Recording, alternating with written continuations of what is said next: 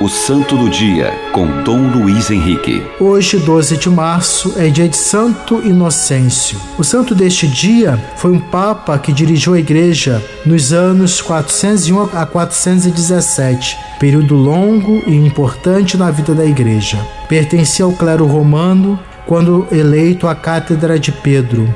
Inocêncio procedeu à construção de várias igrejas em Roma, prestigiando o culto dos mártires, publicou decretos relativos aos ritos litúrgicos a serem observados no Ocidente, proclamou o direito da Santa Sé, com base no primado de São Pedro, de intervir nas controvérsias disciplinares e doutrinais entre os bispos. Durante seu pontificado, realizou a sagração de muitos bispos e numerosos sacerdotes e diáconos a serviço da Igreja de Roma. Três fatos marcaram seu pontificado: a heresia pelagiana, a deposição ilícita de São João Crisóstomo, da Sé Patriarcal de Constantinopla e a tomada de Roma pelos bárbaros. O pelagianismo era uma doutrina perniciosa que negava a existência do pecado original, o valor redentor da obra de Cristo e a necessidade da graça para a salvação. Essa doutrina foi introduzida pelo monge Pelágio, homem austero, eloquente e ardiloso. Da França passou para a Itália, desceu à África e foi até o Oriente,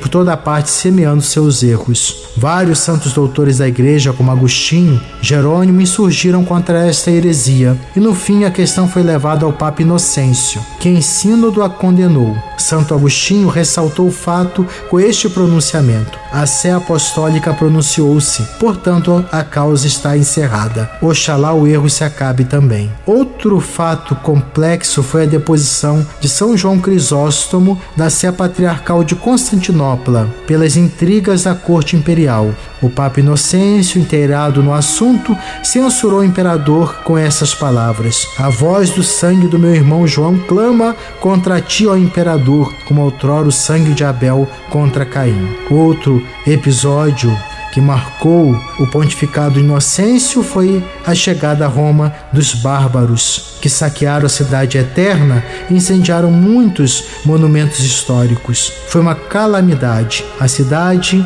que há 700 anos imperava sobre o mundo, foi tomada pelo ferro e fogo.